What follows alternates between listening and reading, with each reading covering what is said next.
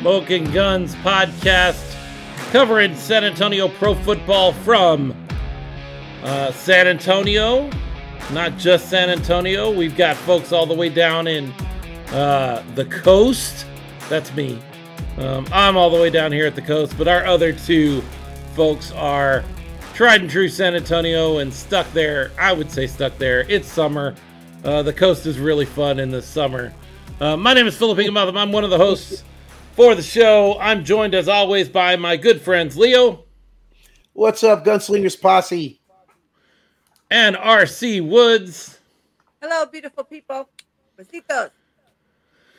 We are a podcast that deals with professional football in San Antonio. That's all inclusive. We deal with the San Antonio Brahmas of the XFL, but they're in the off season, so we're not going to talk a ton about them tonight.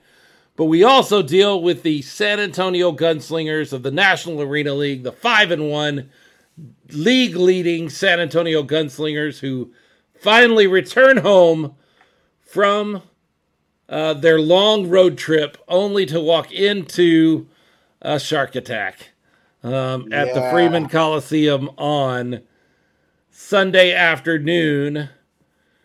And that's as good a place to start as any, Leo. Wow. Um, that's a Not- that's a game. Not the homecoming we were hoping for, for No. sure. For sure. Like Jaws 3 or something. Is there a Jaws 3? Jaws There, three. there are four Jaws movies, so I that was- believe. That was Jaws 5 then on Sunday. Jaws Yeah. Jaws three was actually Jaws 3D, and it was terrible. Okay, then Um, not that one. It was I- definitely a horror show. It was not safe to go into the water if you call that 50 yard uh, field the water for that game. Yeah, it was ugly. From the beginning, Yeah. uh, like from the start, it the started rough, and it got yeah from the kickoff. Um, the gunslingers just were were not up to the task. Um, the the sharks came to play, and maybe that's the best place to start. Um, this felt like, and we we have not mentioned this all week or all all season on the show. But when you're five and zero, when you're three and 0, 4 and 0, 5 and zero, when you're leading the league, you get you develop a target on your back Yep. and it became very clear. Uh, Leo, you've got some stories I want you to share here in a second, but it became very clear, even over the broadcast, that the Jacksonville Sharks came, and this was their this was their Super Bowl. Yeah. This was their they they wanted this win more than life itself. Yeah, you, you took the words right out of my mouth. That's exactly what I, I said to uh, some people on the sideline as we were watching this game. I was like, "This is like their Super Bowl here. This is how they pre- how they prepared for it. Obviously, it was evident." Uh, Sam Castronova played an incredible game. He did. Arvell Nelson did not. I, I'm not going to sugarcoat it at all. Arvell looked bad. No, Um, yeah, he he had the worst game of, of the year by by far. Raul checking in says uh, on on YouTube with us. He says, in my opinion, it was more the gunslingers shooting themselves than a shark attack. Shark attack. They just took advantage of the turnovers. Look, the story of this game, and there's lots of things we can talk about. Lackluster play on the defense. Uh, we can talk about our kicking game versus the Sharks kicking game. All of that. But this game came down to three turnovers in the end zone. You can't turn the ball over in your end zone three times against a poor team and hope to win. You certainly can't do it against the one of the better teams, if not one of the best teams in the league. Um, you're not going to win that game if you hand them the ball in you in the end zone three times. Um, that's a that's a 14 point swing every time we did that because we took a touchdown off the board for us and they took that ball and went down the field and put it on for them. So three times, three times 14. Who are my math Not people me. out there? uh, that is 44 points difference. Did I do that right? No, 40, Almost, maybe 43. 43 You're very points. close. 42? Very close. 42. There you go. It's 42. I 42. hate when we do math on this show. It's 42. It's 42 points. Mhm. Uh, and and that's the difference. Um, Absolutely. Yeah, and that's not okay. So you talk traditional turnovers. We're talking the interceptions. Uh, Arvell Nelson had an absolutely atrocious game. Um, he did. but those weren't the only turnovers. You could talk about the turnover on downs that we had, which we had a couple of those as well. Which Um, I'm surprised I haven't gotten chided in the comments yet. Uh, Ralph Judkins is there, and he counts turnovers on downs as turnovers in this They are. league. It is the same thing. Yep. Um, to turn over the ball on downs means you left an empty frame. I use kind of a bowling uh, mentality. If you leave an empty frame, if you leave pins standing at the end of your time bowling, it's an empty frame. You did not do all of the work you could do. If you leave a possession without scoring any points, that's an empty frame. And in this particular version of football, empty frames will kill you. big time. And they did. big time. And it's even magnified when it's against a good team, like the like the Sharks are, Yeah. and and and especially when that good team comes in to your home arena, really, really wanting to make a statement badly. So the players of the Jacksonville Sharks were coming down here to prove, coming up here because I think we're I, we're over here. Let's say over here Yeah, um, to prove something. The coaches were coming to prove something.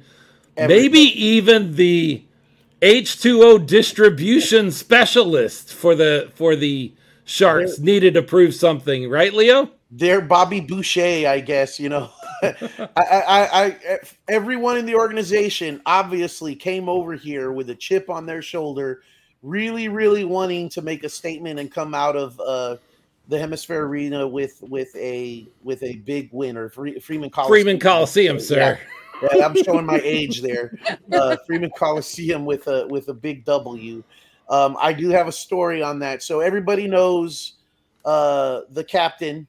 Uh, he, you know, Soup Mike Steele walks around the, the arena. Yes. We know him from from Love him. Brahmas as well, Captain Brahma, and he's continuing that captain theme the, with his shield um, and the, the the great costume that he does, uh, and walks around and you know engaging fans. Um, and then we also have uh, the Gunslingers Bandit, Rick Vela, uh, who walks around with him, and he's got the the the, the bandana hood mask and the serape with the Texas logo and red, Yes. white, and blue. Love and it. Love awesome, man. He's been at the um, uh, watch parties. Great couple of guys there that you know, super fans that really like to show their fandom and engage all the fans and have a good time doing that. And they're there for the Gunslingers games, and they were walking around and they were on that side. They came over and told me this during the game. They're like, "Leo, you you would never guess." He's like the the water boy over there is wanting to pick a fight. and I'm like, "What are you talking about?" And they're like, "So we're over there near their bench." and talking to fans and having a good time. And the gunslinger bandit noticed that uh, Mr. H2O down there is mad dogging him, giving him the evil eye and and kind of really giving him like the he's like, man, it looks could kill. He's like throwing daggers at me. And I'm like, what's going on over there? And it's like, I don't know. That he noticed it and he looks over to to uh, Mike and says, Hey man, look at check out the water boy. Look, look what he's doing. He's mad dogging me over there. And so they're kind of laughing about it, telling me and Soup Mike Steele, he says, you know, he had a bottle of water, and he's like, I, I told him, I was like, don't worry, water boy, I got water. I'm good. You don't, you don't need to be, you don't need to be mad at me. I'm, I'm it, drinking, I'm the shark, drinking my it. H2O. And so at that point, I, I looked at the, the gunslinger bandit, and I was like, well, that must be what it is, man. You have your mouth covered, and there's no way for you to hydrate during the game, and he's upset with you because you're not getting the water you need while you're making your rounds around the Coliseum. So he lifts up the bandana piece, and there's a mask below that, but there is a mouth hole. And I was like, "Did you see? Did you show him that? You need to show him that, so maybe he won't be so mad. He won't be mad dogging you like that." But when we're making jokes, of course, but it just goes to show when the water boy is out there and seeing gunslinger, you know, uh, mascots or fans, and and giving them dirty looks from the field, that just shows you the attitude that this team came in with. And I don't think the gunslingers, uh, from what they showed us on the field, they were not prepared for just how big of a target they had on their backs. Just how much this team came in, this organization from top to bottom, apparently came in wanting to make a statement and really uh, put the gunslingers down or put them in their place, I guess you could say. And they did that. They came in and made a statement. The gunslingers were not ready for what hit them, and uh, yeah, it was it was an ugly ugly game if you were a gunslingers fan. Well, I think with the five and zero record, you're always going to have a target on your back. I mean, everybody wants to beat the best, for sure. and they came Yep. with that attitude, and they showed up. You know, Well, and what what other team in the NAL has the target on their back? Usually, it's your championship team, right? team. The team that won the championship last year is the one everybody's gunning for. Well, not this year. Not this Albany is a mess. They're Fell not going to win another game for the rest of the season. They Not lost another coach. They have let go of their coach. Maybe. We don't even know anymore. We can't even tell what's coming out of Albany. So it's not Albany that has the target on their back anymore. And that I think shifted over to San Antonio because they're like, ah, San Antonio is winning, but they're only winning by one or two. We've talked about that and and all of the issues around that. Um, and we'll talk more about that because that was a cluster this week too. AB was supposed to play and that's- then didn't play because he doesn't have his physical done. but the commissioner of the league, the commissioner Chris Siegfried, who by the way is planning on being on this show next week on June 5th, we have confirmed. Uh, now things can change in a week. It happens. But right now, Commissioner Siegfried is planning on being on this show, the, the Smoking Guns podcast next week, uh, and we will have some time with him. The commissioner came out before the game, before the game ever started, and said his physical is not an issue. If he wants to play, he's an owner in this league and he can play. Uh, but AB hid behind this. Uh, my physical isn't done. I even saw an interview where he said, I can't go by different rules than the rest of the players. That's not right. Um, so I need to have my paperwork taken care of. You had two weeks. You announced that you were going to play in this game two weeks ago. You could have done your physical. Um, so even that whole I'm no better than any other player shtick is ridiculous.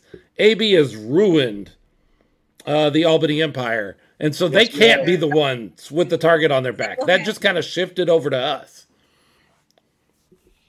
Yeah, I mean, gunslingers right now, or not right now, but going into this game, looking like the class of the NAL, you know, being undefeated, and like you said, all the talk about the close games and everything, and Jacksonville, you know, being a good ga- a, a good team themselves, and also having made you know some improvements.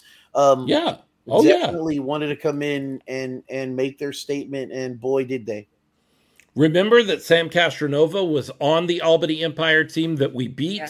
Yep, uh, at the end, uh, or you know, by one po- at the last second of that game up in Albany. Yep. He had something to prove in this game. He's also with a new team uh, and wanted to prove that that is a big deal. Um, and and the other thing I want to say is that isn't going to stop. no, Like we're not going to stop getting everybody's best swing because the rest of our schedule are teams that need desperately a win. Orlando, West Texas, Albany, Orlando, Carolina, which will be gunning for that top spot by that point, and Fayetteville. Every single one of those teams is still going to be coming with their best shot. That doesn't go away just because well we took a loss. Okay No. we're just like everybody else now. We're we're fallible too. The rest of the league doesn't see it that way. They see san antonio still sitting on top of the mountain. And we all played in the schoolyard king of the mountain. When you're standing on top of the mountain everybody's coming for you. And that's where we are right now. And we continue to be there. We took one bad loss but it's one loss um, i've seen folks dropping the San Antonio Gunslingers all the way down to third in their power rankings today because of this one loss. Man, it's one loss. It was a bad loss, Right. but it was one loss. Um, the the Gunslingers. I just read you the schedule. Orlando should be a win. They do have we were, we're going to get into this later, but they do have a new quarterback and a guy that has something to prove against San Antonio when they come in on Sunday. Jonathan Bain is going to be taking snaps for the Orlando Predators, and don't think he doesn't want to prove that we made a mistake by by letting him go at the beginning of the season. You've got Orlando coming in, West Texas, and Albany. Those are our next three home games. All of those teams uh, are are teams that we should beat. I'm not saying we will. I'm saying we should beat all three of those teams. Then we go out to Orlando. We will have to see by week 13 what they look like um, because they do have Jonathan Bain. They have picked up a lot of these players out of Albany. Um, Darius Prince, although I heard a rumor today, is this is all rumor. This, there's no, I have no confirmation on this that Darius Prince may have made a social media post that sounded like he was leaving Orlando. Hmm. Uh, one of those thanks for the great times. It's been wonderful to represent the city of Orlando kind of moments, but nothing really backing that up. So uh, keep an eye on that if you if you know where to look um, and see if he continues to remain in Orlando. Um, so we go out to Orlando on week 13. That's a game we should win. The big game, the one that everybody should point to already, is week 15. Um, as we go out to the Carolina Cobras, we go out to Greensboro, Carolina, to take on the Cobras. The Cobras are a good team. Yes, They're they are. really, really, really good team and we played them in the first game of the season when they didn't really know who they were and we didn't really know who we were. Everybody was just feeling things out, and we don't play them again until the second to the last game of the season. By the way, that game takes place on Saturday, July 15th. Do you know why July 15th is an important day? It's your the, birthday. It's not my birthday. My oh. birthday is this Friday. Ah. my birthday's just a few days away. Okay. Not that that's important anyway, but it is a it birthday. Is important. It is a birthday.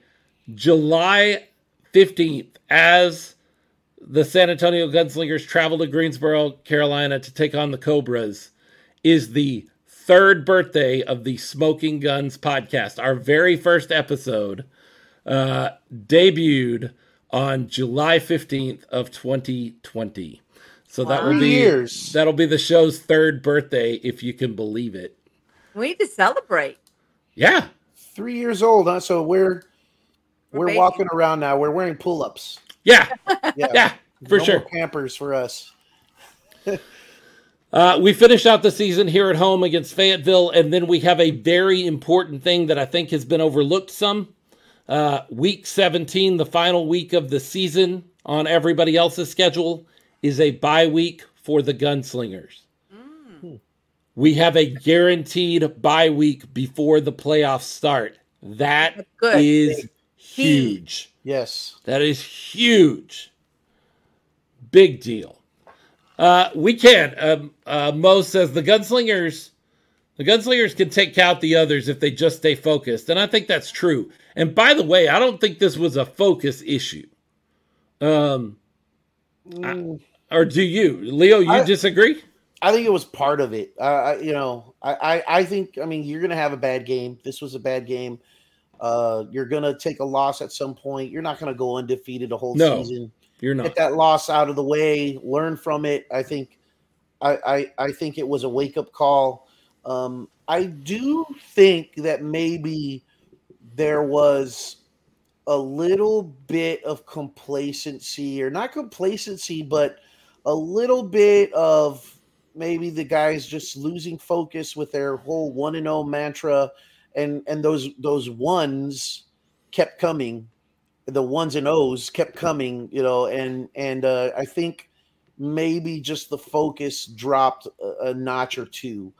Uh, and the reason I say that is because they were just so off offensively, and we've mm. been we've noticed this for the last three weeks. Philip yeah. we talked about it on the show. We have, you know, and we even kind of when we had Coach Shaw on the show a couple weeks ago uh, with Arvell and Coach Rich, we, we kind of alluded to that a little bit uh, in the um, um, in the Mustangs win, even though it being the even the score being what it was, right. how they struggled a little bit, and they kind of, you know, oh, well, that's when the defense steps up, and we said, well, that that was the great thing about this team is how they trust each other, and when one phase of the game starts to falter, the other the other phase kind of picks it up, and there's not really frustration going on.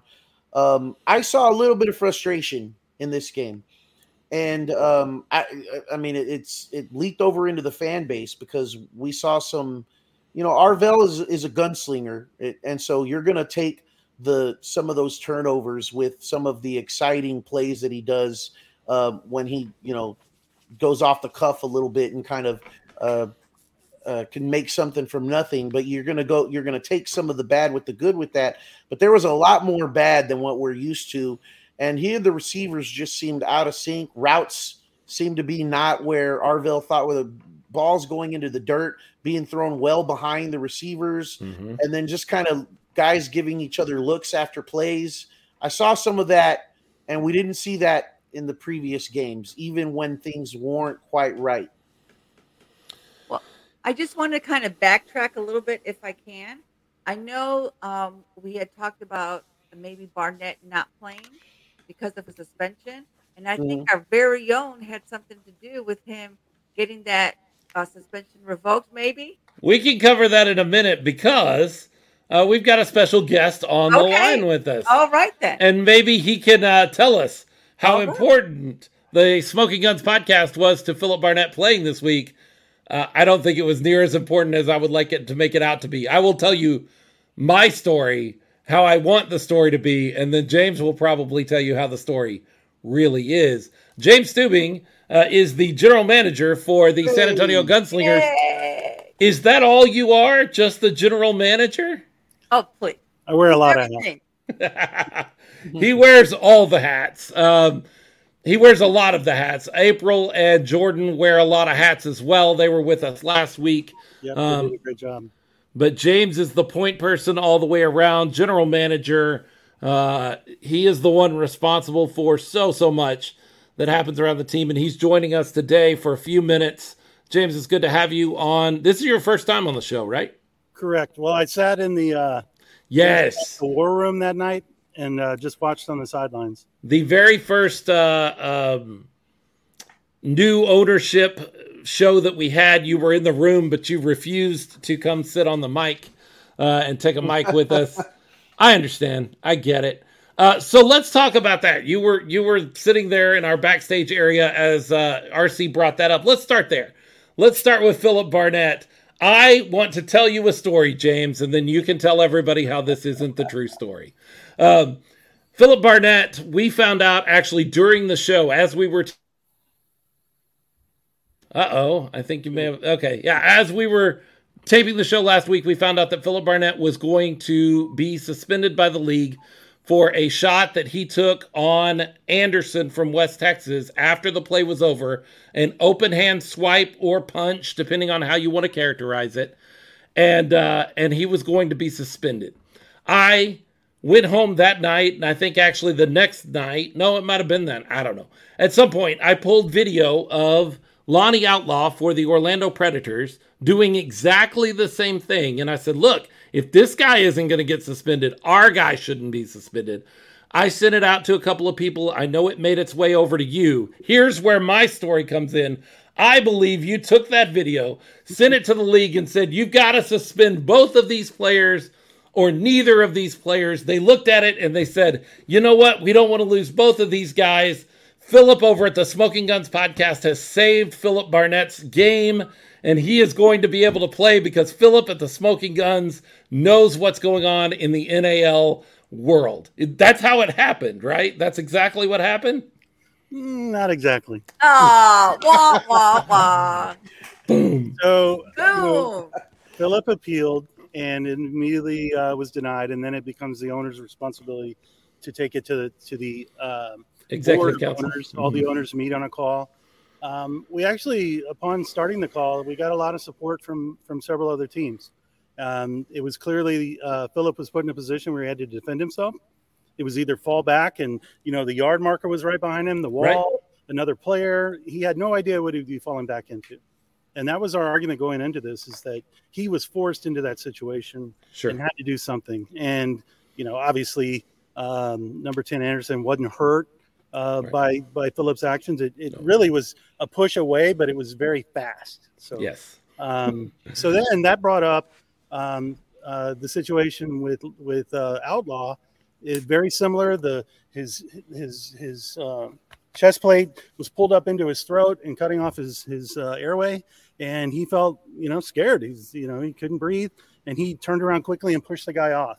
Um, what what because of the circumstances, um, Outlaw's case was still pending to be executed because they had a bye week. So Right. lucky for him, this case came up, and together they looked at both and said, "These this isn't really fair to either of these guys," and they both got to play. The old Avery Johnson, I will not be mishandled scenario for you guys that remember that. Um, a, a a player is is should be in a position where if he feels uh, some sort of physical threat, can do something to defend himself and get himself out of that that scenario. Yep. Sure. and and uh, uh, uh, Phillips' long history of being a great player, a professional player, Right. also played into this, and um, so you know the majority decided that shouldn't be a shouldn't be a suspension, and and uh, fairness, Well, uh, I'll tell you, James. Years from now, this is not how I'm going to tell the story. I'm just going to tell you. So different in his head. Uh, never let the truth get in the way of a good story That's when right. it comes down to it. And so, years from now, when I'm telling my grandkids who care nothing about Arena League football in 2023 this story, um, I'm going to make sure they know what a pivotal role uh, my attentiveness to NAL football played in Philip Barnett being able to be on the field for that absolute beatdown. And so that's what we want to talk about a little bit. Uh, the game was not what we wanted to see. It's not what anybody in red, white, and blue wanted to see this weekend. Um, where are you guys at as a team? Uh, Here's the question I've got to ask. I've been watching, as I've mentioned, I pay very close attention to the NAL, and I see one team in the NAL every time they lose a game, they make sure they clean house and fire their head coach. Are we've we've lost our first game of the season? Is is that on the docket for for us? Are you going to clean house here and uh, go out and find a new coach and and hire some NFL rejects to to be a part of our team like like Albany does? no, nope, that's not us. We're Okay, good. We're good. We got good to know. Professional. Fantastic That's coach. different. We're professional. Yeah. Uh, Uh, all joking aside, what is what is the feeling right now around the gunslingers? I, I mean, this this hurt. This one hurt. we got humbled. Uh, we we went into this not really um, with our head in the right place. Uh, I'm glad it happened now and not towards the end of the season. Um, it's time to, to really, you know, dig in and and and, and pull out um, that fight that we need to have in order to take on these teams. Uh, and Jacksonville is they've got a lot of great players and they've uh, they've got a great quarterback and they gave us a spanking and they wanted uh, retribution for what we did in their house uh, weeks ago and they got it. Yeah, for sure. So much so that they took pictures on the field with the guns down, kind of thing. That's what happens when you lose. You It is. Yeah. It it is Yep. what happens. But I would not be surprised at all if yourself or Fred Shaw just bookmark those pictures so that a possible playoff matchup you can pull those out to your team and go, hey, just remember this. Just just remember that this is how you felt. Remember how you felt when they were taking this picture, um, and realize you don't want to feel that way again. Yep. Yep. Stuff like that, you put a special bullet in the barrel that you're saving for later. For sure. yeah, it puts a fire in the belly, especially when we see them in the uh, playoffs. So we're uh, we're going to be energized by that more than anything. So you reached out to me earlier today and you said, "Hey, I've got some news I want uh, you guys to know first, and I want Gunslingers fans to find out about on the Smoking Guns podcast." Um, I saved that. I have not le- I have not put that out there yet because I wanted you to be here for it. Uh, what's what's new? What's new in Gunslinger world? What's what's Drum fixing to roll, please. happen? Uh, Robert Ken Jr. is uh, coming back to suit up. He's Yeah! gonna, he's going to be uh, backup quarterback. He's going to support Arvell, and um, you know if the case is needed, he'll he'll step up and uh, he's he's just a great great uh, leader and an encourager, and I, I just can't wait to get back. He um, you know he he's done with his school obligations in Mhm. Dallas, and he's ready to to be a part of a the championship um, program that we are going to conclude with. So. So let me immediately kind of take the uh, the story that people are going to try to turn this into and say, oh, Arvell had a terrible game on Sunday, and by Tuesday, they went and found another quarterback to be his backup. The, his leash is short, and they're they're they're getting ready to replace Arvell. This is not something that has happened over the last two days, right? No, no, we've been talking for weeks uh, when it was appropriate, and um, you know we love Robert Kent Jr. He's absolutely a, he's a he's a phenomenal uh, player and uh, part of the Gunslinger team, and he deserves to be back in the ranks and and walk with us. So we're we're looking forward to having him. And um, you know, one game doesn't make uh, a, a, bad player, and and Arvell mm-hmm. is is going to have the full support of the team. Um, and we're we're looking to really uh, uh, clean some clocks and and add some points to our to our tally when we uh, get done with Orlando this weekend. Yeah, this is huge. I've actually been uh, pointing to something like this all season. Anytime I've talked about Robert Kent Jr. and said, you know, a perfect position to have Robert Kent Jr. be part of your team is to back up a, an all star guy like Arvell, and he still is. He had a bad game, but he's still um, one of the top quarterbacks in this league. Oh, yeah. Uh, but as a backup and kind of a bench coach, or or you know just that guy that has an extra set of eyes. He has seen so much over his career that when Arvell comes off the field those two guys and the amount of experience that you have between the two of them they could really start hey did you see this? Uh, hey did you catch that? They're doing this. One of the big things that jacksonville did this week is they played soft on coverage they they sent everybody back we don't want to let anything get behind us because that's where we got killed against san antonio in jacksonville we're not going to let that happen now it, if arvell and robert are both able to diagnose that they can begin to scheme that in real time mm-hmm. instead of waiting until they get home and watching film. Um, this is great. This is a great thing, but this is not something that you guys uh, knee jerked because Arvell had a rough game. This is something you guys have been working on for a while, right? For sure, for sure. It was always the plan. Once he got done with his school commitments, we uh, we have to bring him back in. He's he's a gunslinger through and through. Raul Dava says what people don't understand is Robert is a great coach himself. That's true. He's coached in the IFL. He's coached around several leagues. He can help our quarterback one for sure, and that is absolutely true. Uh, yep, very, very exciting. Speaking of quarterbacks, we got a quarterback coming to town this week as part of the Orlando Predators that we have a little bit of familiar, familiarity with. Maybe not as much as we thought we would have this time uh, of the year. Yep. But Jonathan Bain is part of the Orlando Predators coming in. Uh, how does that how does that play? How, how do you? I know what Coach Shaw would say to me. We're not worried about who they are. We're not worried about who their quarterback is. We're going to play our game. We're going to be one and zero. Oh. Like I get that. I understand that that's his line. Um, on an organizational level, um, does that mean anything that Jonathan Bain is the one that's going to lead the Predators into the Freeman Coliseum this week? No, I mean this is his first game with them, so that's going to be you know tough for the team to gel and Sure. Um, they've you know they've struggled with gelling this you know these past few weeks, so uh, we're not too worried about that. And uh, we just we were glad to see uh, Jonathan get back into the league and and be used and and be able to play. He's a great guy with the great skills. So um, we're just happy happy he's able to to take the field and sure we're gonna you know we're gonna give him our best. But absolutely. Uh, let's talk about outside off the field stuff because you're in you're responsible for all of that too. Yep. um, i wasn't able to be at the game. It was graduation weekend for my daughter and so i was incredibly busy here. Uh, i did get to watch the game with my father who has not uh, caught a whole lot of nal football and he was very intrigued uh, asking questions and very interested and wanted to know where these games are broadcast so that he can watch them uh, up in dallas when they go back uh, now that they've gone back home. So we may have made another gunslinger fan out of the fact that I couldn't be there. That's always good news.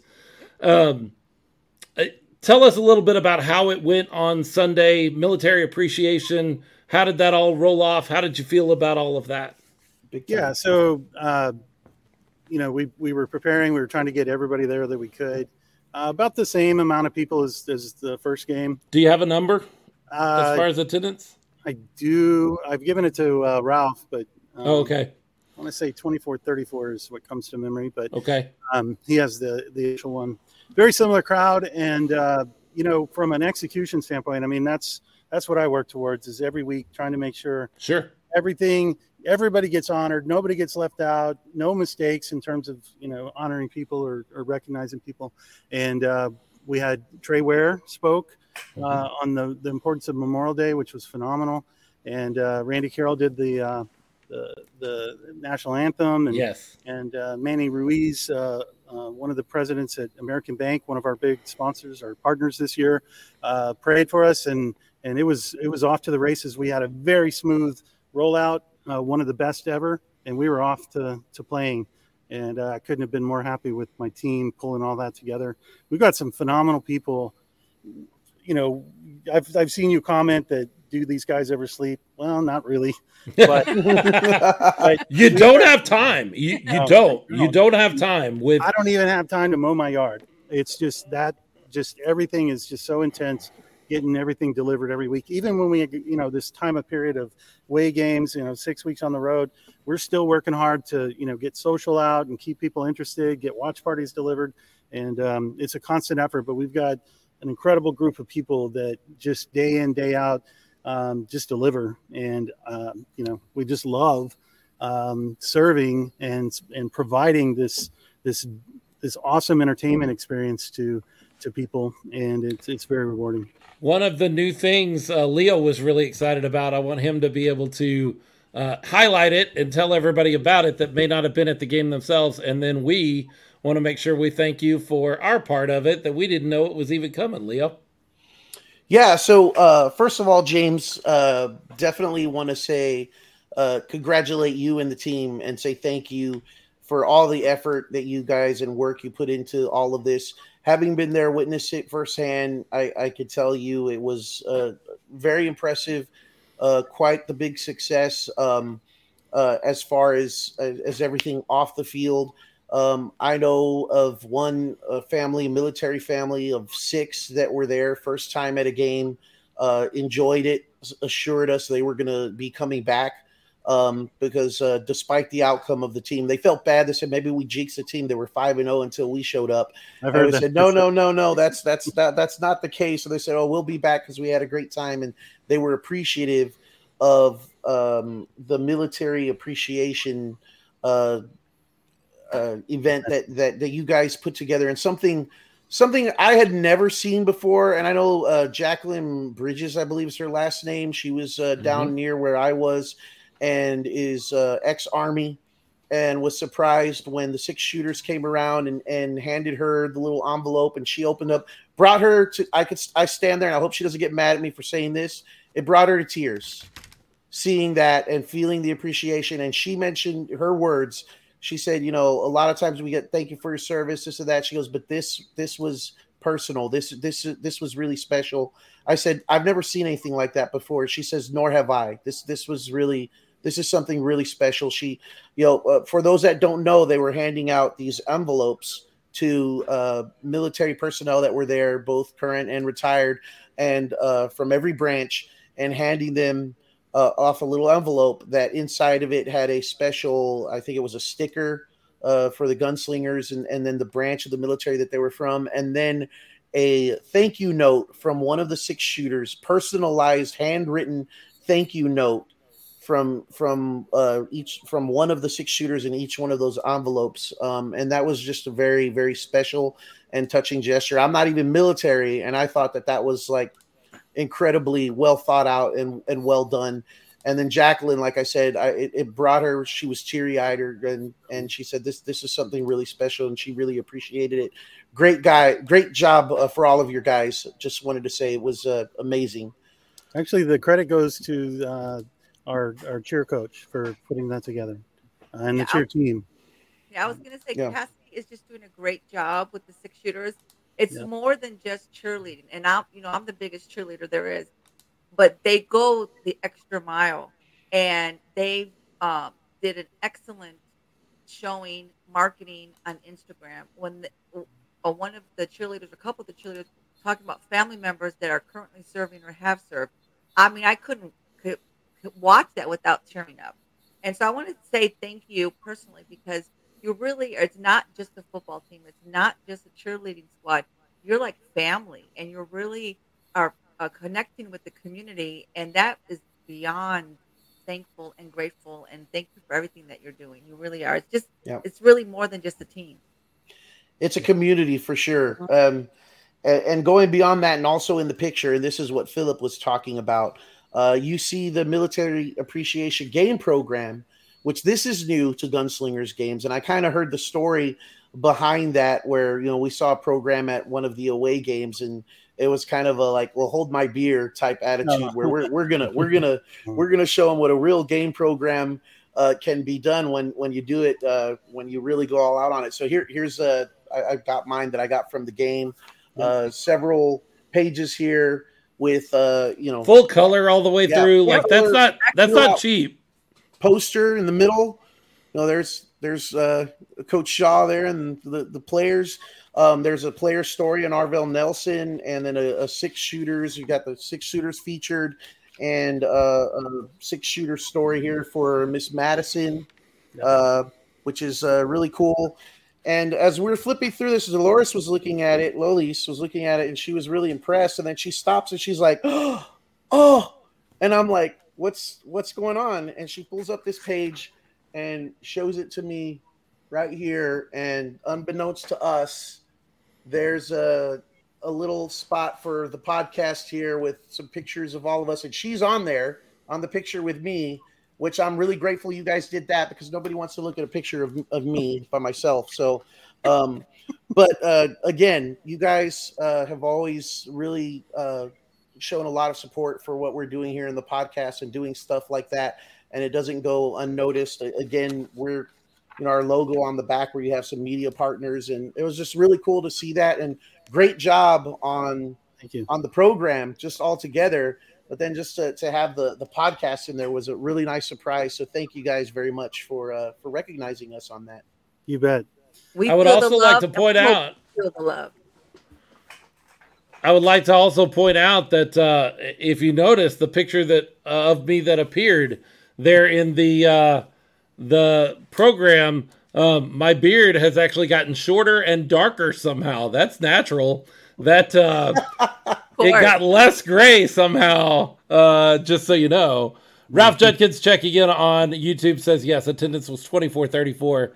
Uh, that's a number that uh, what it is. Of all the things that I was, look, it wasn't the the most exciting day to be a gunslinger fan, certainly off the field. But the one thing that I really was frustrated with, I guess is the right way to say it, is I really thought we would have more fans show up in the Freeman Yeah. but it is what it is, and we build from here. Um, it Yeah. was a holiday weekend. It is their first game back in six weeks. Um, you're time. battling a lot of things at that point to get people in the stands, but we've heard San Antonio all through Brahma's season. If there were a better team, maybe I'd go to Brahma's games. We can't use that argument with the Gunslingers. They are the best in the league. So you got to come up with some other crappy excuse because that crappy excuse Yeah. won't work. We've, um, you know, we've out of all the teams in the league, we have the worst schedule, and it's because the the Freeman is so heavily Right. committed to uh, graduations through April and May. So I mean, we just deal with the hand we're dealt. Um, the the April eighth game was was on uh, Easter weekend. Yep. Uh, this game on Memorial Day weekend, which Right. very tough times to to get crowds in a building. Um, but And then and then the game this weekend is on my birthday weekend. It's like a national holiday every time we have a home game. It's ridiculous. So, um, not sure what to do about that, except for just really work hard and um, you know, stay engaged and keep our keep our audience with fresh content and And to that end, you've been connecting with a lot of new media partners. I know KSAT has recently jumped on as a media partner. Obviously, you've got your uh, spectacular relationship with Texas Sports Productions uh, and their group. Uh, Chris Dool uh, was part of the in stadium announcing, uh, you know, crew. I don't know what you guys are calling him, well, uh, and I don't know if he's going to be back. Is he going to be back beyond this well, game? yeah. So you know, we have always uh, we've been working this whole season to get him up in the PA, yeah. and uh, uh, our hype man Marcus, um, he Marcus Floyd he wasn't able to make this game, so okay on the field, and he did a fantastic job. Um, and then uh, you know we've got a lot of talent that is is connected with us. Trey Ware, Randy Carroll, uh, Chris Duell, and uh, we just really appreciate how much they they love what we do and they they want to be a part of it. So um, we've been blessed with um, our our media buyer, uh, Sandra Avant with Media Sheriff, has worked tirelessly to connect with um, all of the big stations, Alpha Media, KTSA, um, uh, uh, tongue tied here, KSAT, um, Clear Channel. Um, trying to think of others uh, just off the top of my head, but everybody in town that, that has a TV broadcast or radio station, we've tried to connect with and give them an, an opportunity to bring their fans into into our world. And uh, they've all stepped up, and we've just been so appreciative of that. That's incredible. Uh, cool. Speaking of Marcus, is is he going to be return? I, I, I will be the first one to admit um, and and when we first heard Marcus, I was one of the first to say, "Man, the the whose house is it? Our house? Whose house? Our house?" Felt like a little bit over the top because it was so uh, Marcus. I don't I don't know how to d- describe it. But, I mean, he really carries that and that that gravelly voice and mm-hmm. and and push that and and at first I was kind of like, well, I, am not sure about this, but as it became became a kind of became a staple of of a gunslinger's home game, and then I really missed it this last game. Oh, good deal. Yeah, yeah. Uh, Marcus is still very much a part of the gunslingers, so we're um, we can move people around. They've got skills. They can do different things. So we're you know we're we're very flexible. And uh, have we worked out a, a mascot yet? Oh boy. Um, Sorry about that. We really want to. We don't want to rush that and, and kind of halfway do it. We want to you know do it well and so we're still trying to figure out how we're handling it. Probably, probably a debut next, you know, next season. But um, it is definitely has been in our in our meetings, and we've talked about different options um, for the past few weeks and months. Um, yeah, we want to do it right though. And we're not talking about a return of Sheriff Power. Sheriff Power is, has retired, right? He has yeah. moved on to greener pastures. Yeah. Um, I want to do something that really, um, you know, just really, you know, kind of a John Wayne uh, type. Yeah. Type oh, I like that. It goes. So very cool. Uh, so let's talk about this week's game. Uh, we we will be back at the Freeman Coliseum this week on Sunday again at 3 p.m. Uh, what's on tap for this week? You guys are always so great about making each game unique and special. Um, yeah. What have you guys lined up so far? Yeah, we don't want to do the same old, you know, repeat any kind of things. Uh, we've got uh, boomsticks that we're we're ordering, and uh, hopefully they get here in time. Um, so yeah, uh, but you know, lots of noise that can come out of that. Uh, we sold out of our super bells, so we're going to be making more of those. Excellent. he's got a limited edition, two of a kind. Um, there nice. we go. Love Very it. Very cool. And uh, you know, we'll get more of those available. Um, what else do we have? We've got um, we're going to have a musical, uh, a, a, band playing. Okay. Uh, before and after, um, a local band that um, uh, is known kind of in the La Vernia area. It used used to be known as Quarantine. Ah, I know those guys. They've rebranded, and we're bringing them in. Uh, I wonder why they re- rebranded. I wonder if quarantine started to mean something that they no longer wanted to be connected with. I guess so. But, uh, we're, we're, excited about having them, and uh, uh, just some some new fun and games. You know, different things that we can do to keep it interesting and fun, and um, and everyone have a blast. Well, James, I really want to thank you for popping on. I know you're not feeling great. You texted me about an hour ago and said, "Hey, can I do next week?" Well, obviously, next week we hope to have the commissioner on. We, we've I haven't gotten a confirmation yet, but that's the plan. Um, and so I was like, I wouldn't bump you for a whole lot of people, but the commissioner is somebody, and so you said, "I'll I'll push through." We don't want to keep you too long, but I do want to say, just I mean, thank you for everything that you and your crew do to make this a reality. Um, we know because we've been around how close this thing was to not being a thing anymore until you guys were able to step in and be a part of that. Not not anything that the previous ownership you know could have handled or could have done differently. They just didn't have the resources that you guys have uh, are able to have at your disposal. Um, and you've really taken it and kicked it kicked it into a completely new gear. Um, they had a great idea, and you guys have just uh, kind of turbocharged that idea and made it that much more. Um, could not have happened without both of you, but both sets of ownership groups, really. Sure, no, absolutely. And uh, you know, it's the hardest I've ever worked in my whole life. Uh, I bet. No, For a continuous No doubt. I bet. um, but it's so rewarding and so much fun to, to get to know the players and the fans and you guys. Uh, thank you for being here. I'm, I'm glad that you know that person came to y'all and put you together and started this you know so long ago, and um, that you guys are here to support us and, and walk with us. Um, and you know we're we're happy to get you guys uh, mentions and and draw some attention to your program so that others can can uh, enjoy the quality content that you guys deliver week after week. So thank you for everything you guys do. We I, love lo- I love that around the dasher boards you've got a Smokin' Gunz podcast. I think you have one or two um, of our logo around the dasher board. I noticed also you have a uh, a Higginbotham dasher board, one specifically for me. I think that that's a little overkill. That's a little much. I, I appreciate it. Thank you. Uh, but gee, that seems like a little much. No, Higginbotham Insurance Group, which is another part. Uh, no, no relation, or if they are a relation, uh, they. I, I want to connect with them because they have a lot more resources than I do, and I would love to be a part of that. Um, but I they're another. I, I, are they related to Phil? No. No.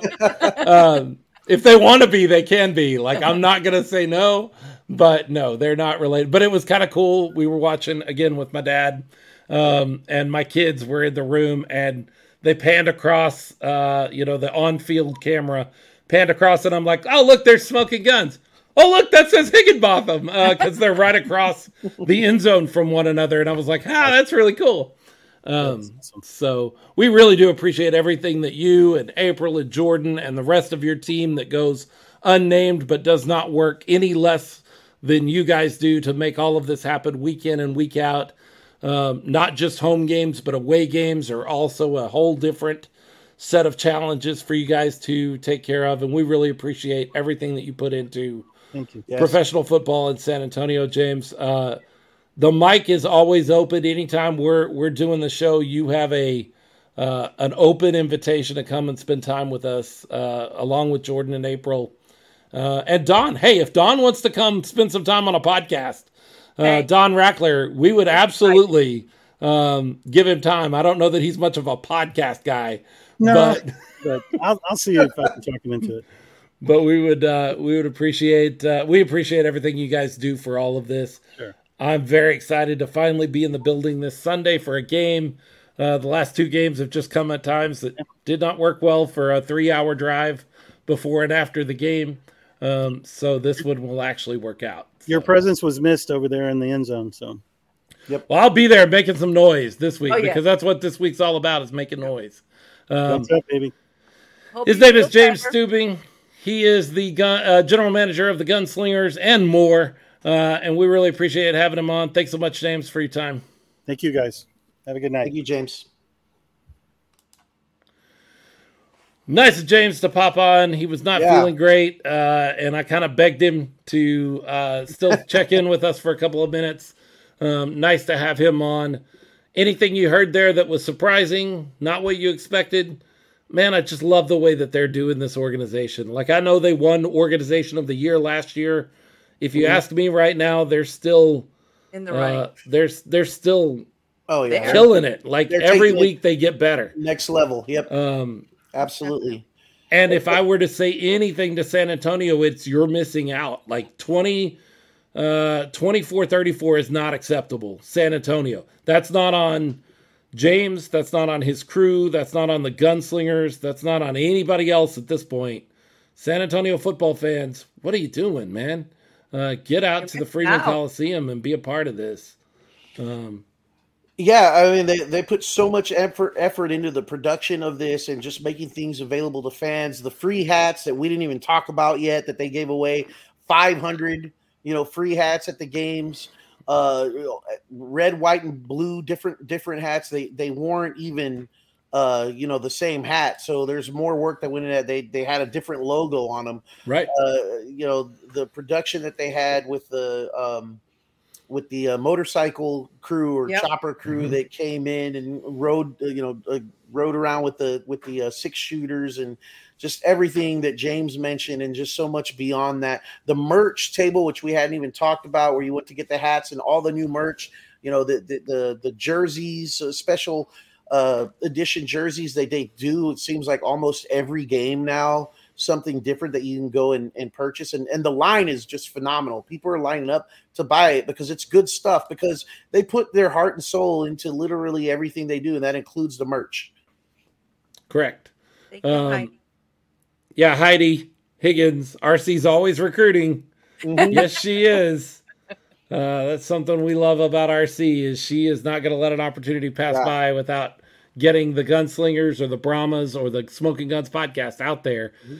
Even if that rubs people the wrong way, and we have certainly had some people reach out to us and go, "Hey, can you tell her to cool it?" And we're like, "No, we're not going to Oh. do that. yeah That's not what we do. Um, we're all about building this community around professional football in San Antonio, and RC is uh, better at that than Leo and I have ever dreamed at being.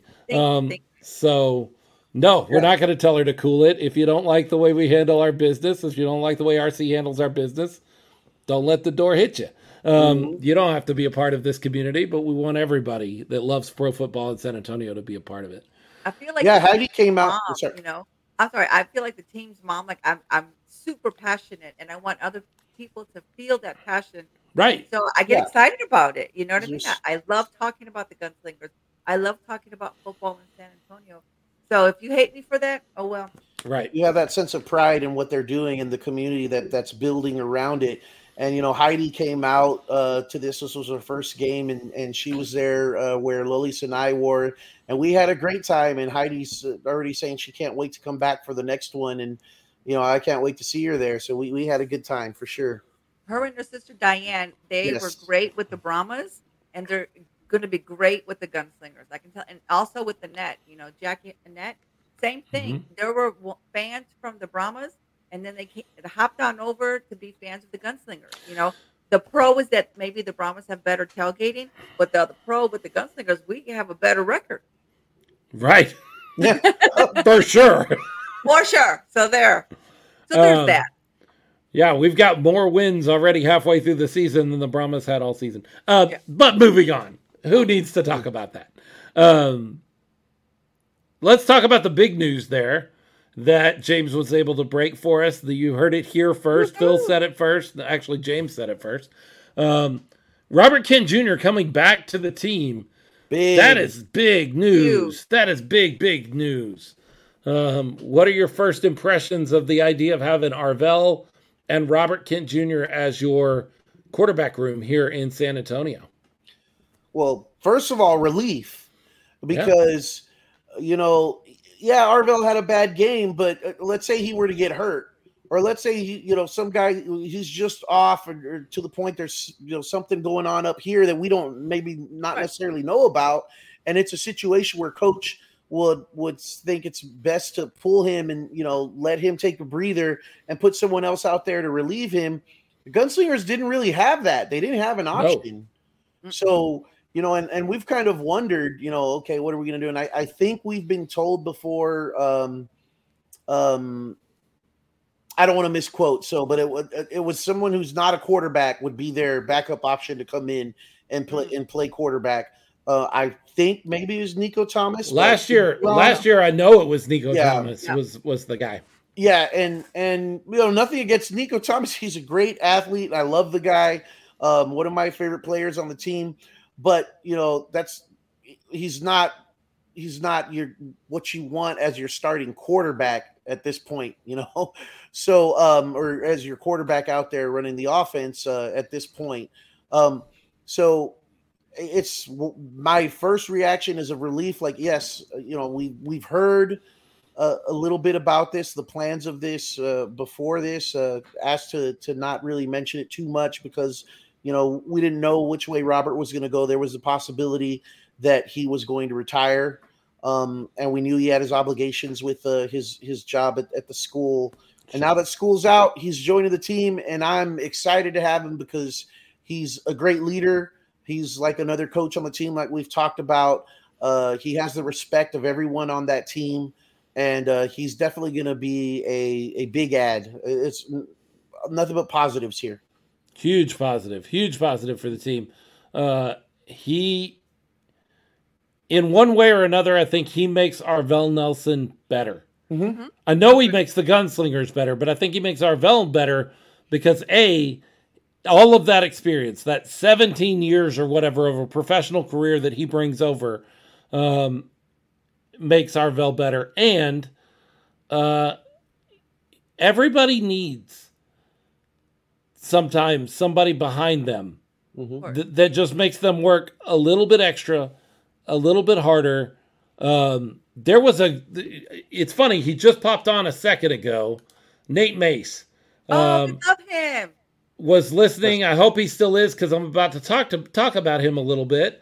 In our first year as an American Arena League team, uh, back in the AAL days when we played in the uh, barn over there at the uh, Rose Palace, we had two quarterbacks to start that season.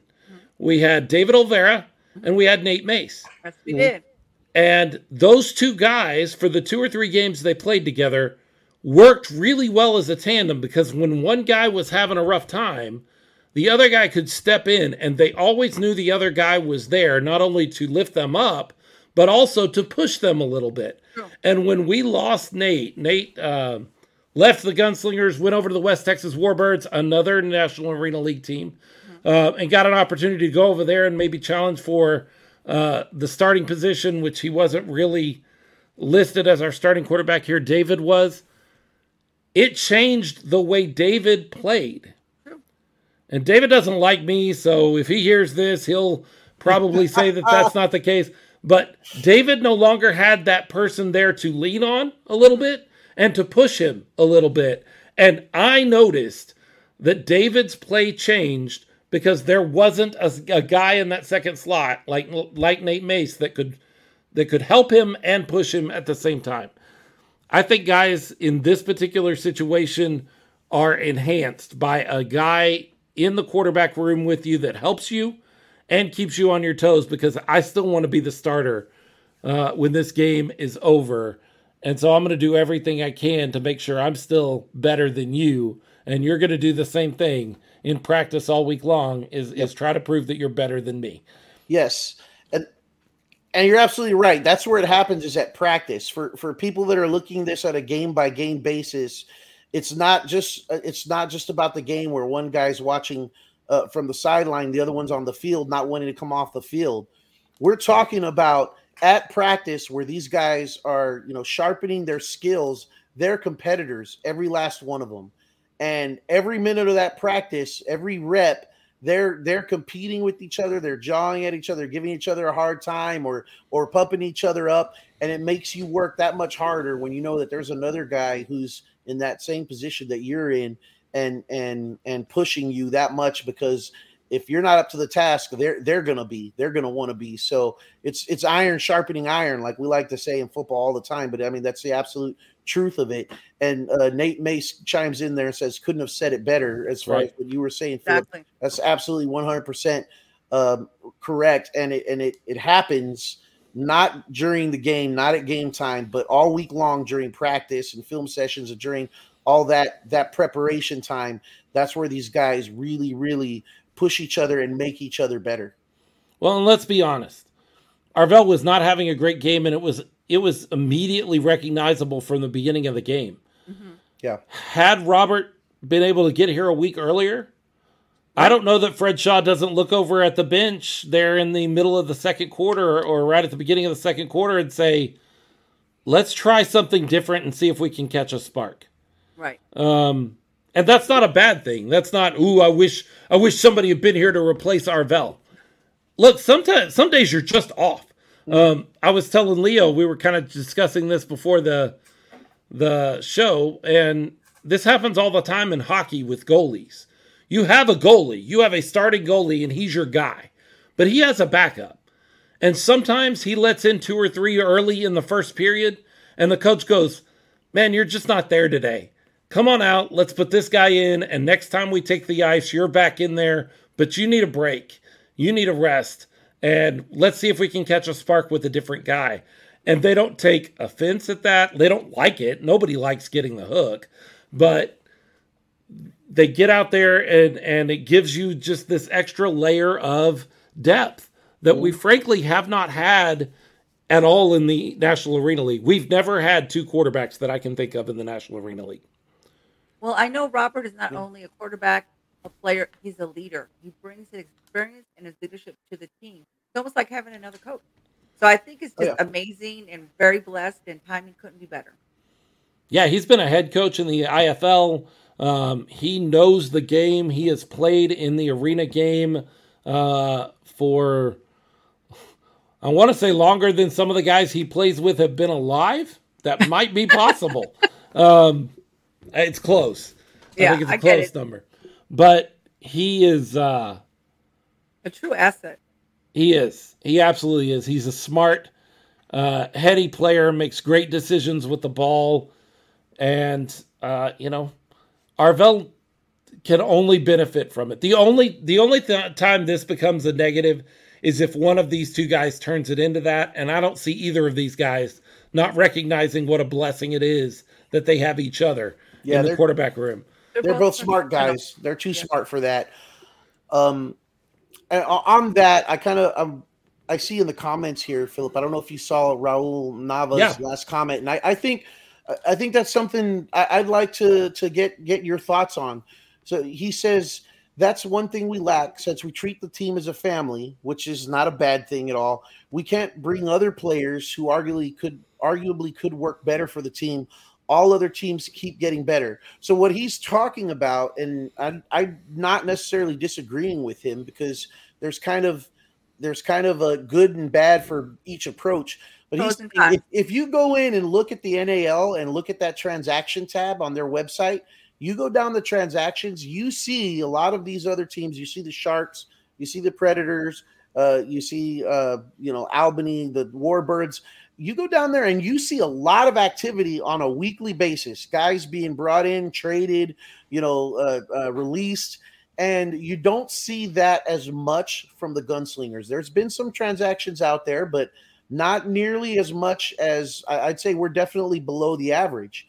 Um, I don't know if that's necessarily the the family um, uh, uh, philosophy in play with the team, or as much as as much as keeping a um, consistent Consistent. you know gel. lineup and and and working with the guys what you have and and and bringing them together to kind of gel I, you know there's something to be said for that philosophy and there's also the philosophy of always getting better bringing guys in and it's it's Mhm. almost like a you know a, a a turnstile where you're you're bringing but you're always bringing new talent uh what what's what's your thoughts on that philip I will I will I will clarify crystallize this argument into one specific position on our team right now.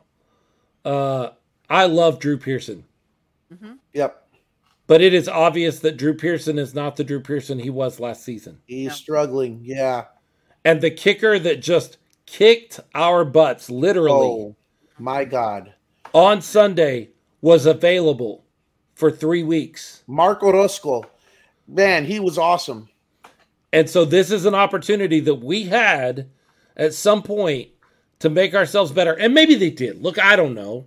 Um, it's possible that the Gunslingers organization reached out to Mark and he just didn't want to come to San Antonio or something along that way. You never know. Uh, Raul brings up it could be a budget issue. Um, you know, they may not have had the money to play Mark, to pay, pay Mark, whatever the case may be. But so many of us remember Drew of last year, and we want to see Drew come back, and we love Drew, and he's part of this gunslinger family. That when Mark was on, when Orozco was on the uh, the list out there as somebody who was available, I'm like, yeah, but we got Drew. Yeah, I'm okay. Well, they're not even in the same category right now. Not right now, no. I, I speculate that there's something wrong with Drew. Like he's and it's Oh, I, I is. don't, I don't doubt at all. there's some Yeah. type of injury he's dealing with. He's not he's not the same guy. His kicks don't have the same amount of distance. Uh, he's been okay or better than okay as far as the extra points. missed a couple here and there, but still mostly reliable. But definitely not the same Drew that we that we grew to love last season. I think he's dealing with something. That's just my opinion. I don't have any inside information to to say that. That's just me. Yeah, and I would say from looking at him, he just doesn't even look at the same player. Like he doesn't have the same confidence.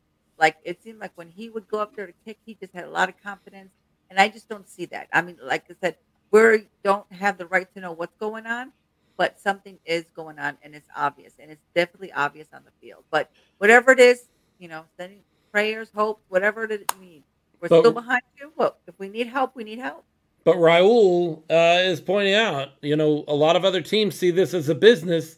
And when Drew Pearson just isn't working out, whatever the reason is, an injury, a mental thing, whatever it is, they go out and get a better kicker.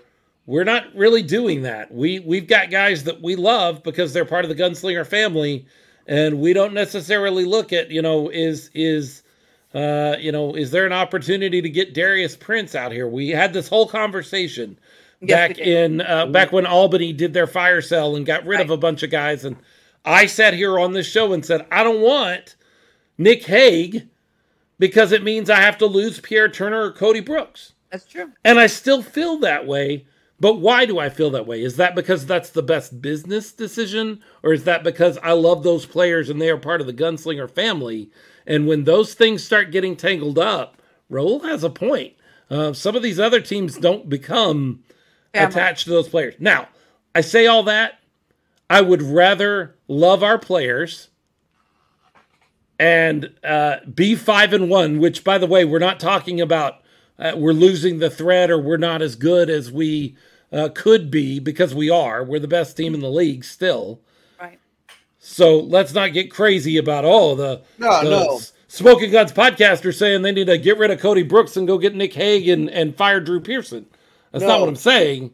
I'm just saying Raul does have a point of the way we approach the the the team is a little different than the way some of these other teams approach things. And and Leo brings up it does. You don't have to look any farther than the uh, transaction list to see the gunslinger logo does not pop up near as often as these other teams do. No, but, but I will say this: Do the other teams have a podcast like ours that brings that connection? that brings that family, not no, you know. No. So the fans aren't as involved. There the is team. no podcast like ours. None, nowhere, nowhere in the country. Were we a... named?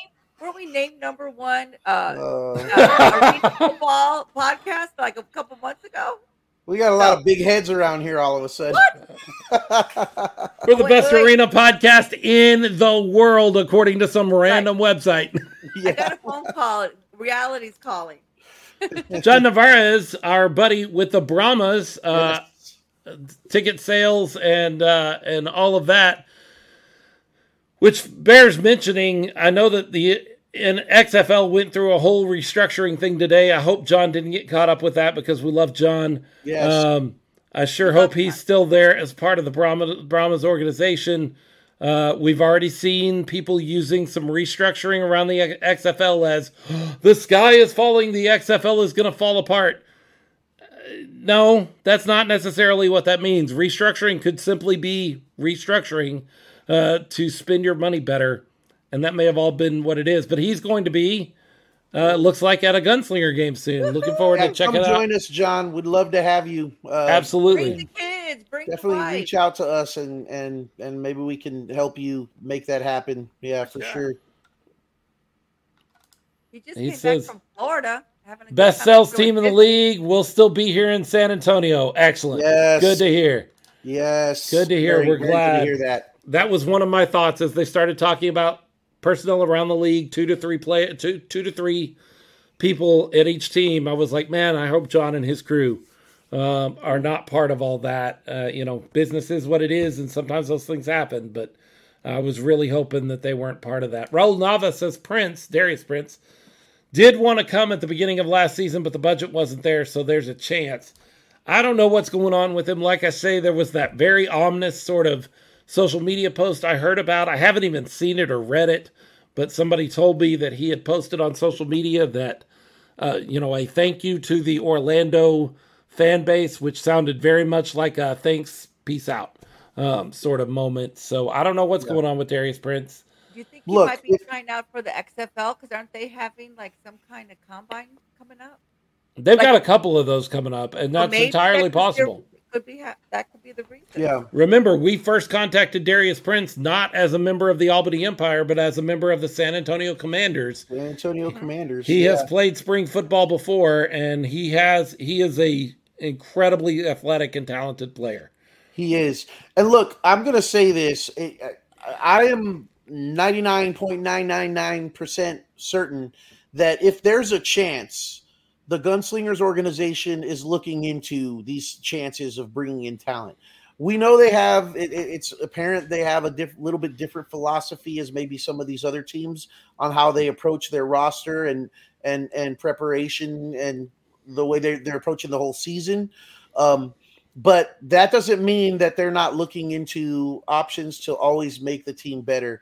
They made it apparent since the end of last season that they had one goal in mind uh, for this year, and if, if they're not doing everything in their you know everything possible in their power to make that goal happen, I'd be extremely surprised. For sure. Yeah, they want Um, the ring. They want the ring. Yeah, everything is is in service of of hardware of proving that um, they're a champion.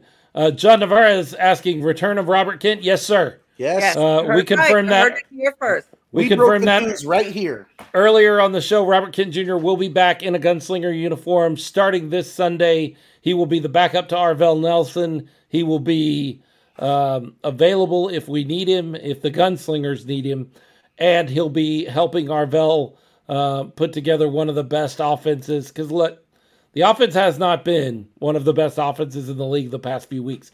And Leo and I and, and RC have mentioned Mhm. that the game in Fayetteville, the game in West Texas were not their best games. Oh, no. They they were they would seem to be struggling a little bit. But you know what? It, when you're getting the wins, it doesn't become the same kind of desperation of we need to fix something. It's just like ah, we're not we're not looking as good as we normally do. Maybe after this particular loss, and it is what it is. Uh, they look at it and they go, "Hey, we need to revolutionize some things. We need to change the way we're doing a couple of things. Um, maybe we're Yeah. becoming a little too predictable." John Navarez, that's my guy. We were together with the Texas Revs, MVP. Uh, we knew that he came out to what was it? The final? No, the championship game. They took a picture together. Yeah, Robert was out there. Robert Kent was out there and uh, took a picture with John, so we knew there was a connection there. That's that's spectacular. But yes, he'll be back in the building and in a gunslinger uniform on Sunday. Uh, GM of the Gunslingers confirmed that right here on this show just a few minutes ago. So we're very excited about all of that. I So when it remember, um, comes- last, oh, sorry, I was just going to say ahead. last year when um, the team had come from away team, uh, away game, and we were at the airport to welcome them. Um, Robert was there with some other players, and then he said, "Hey, RC, you're the one that's going to make us famous, right?" And I was like, "I'm trying, I'm trying." so it's good. To, it'll be good to see him again. He's a great guy. He is. Uh, I know that even at at the end of last year, he was very excited about uh, possibly making one more run at it because this team was stacked. Uh, he and I had a conversation at the end of year party at the at the barbecue station as we were loading up on some of that amazing barbecue that uh, Don Rackler brought in to that party.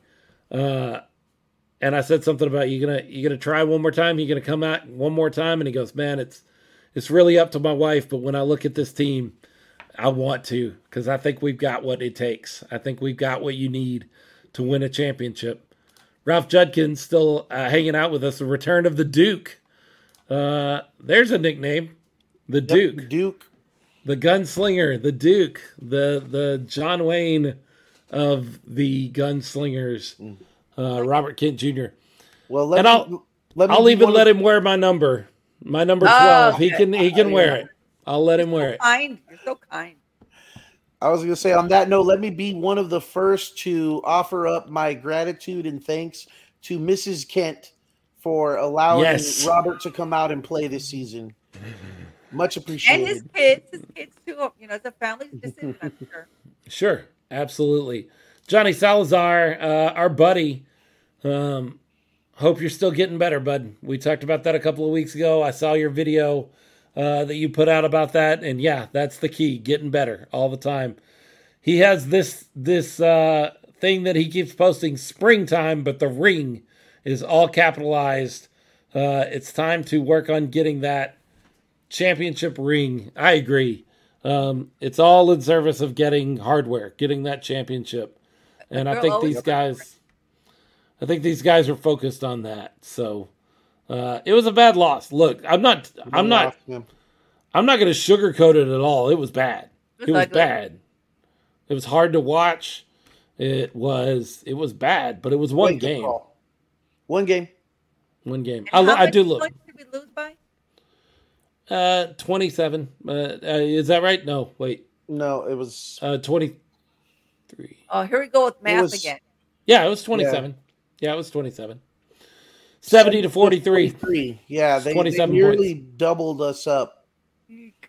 Yeah. They did at one point. Had we not scored the last second touchdown and the yes. two point conversion, they would have had us doubled up.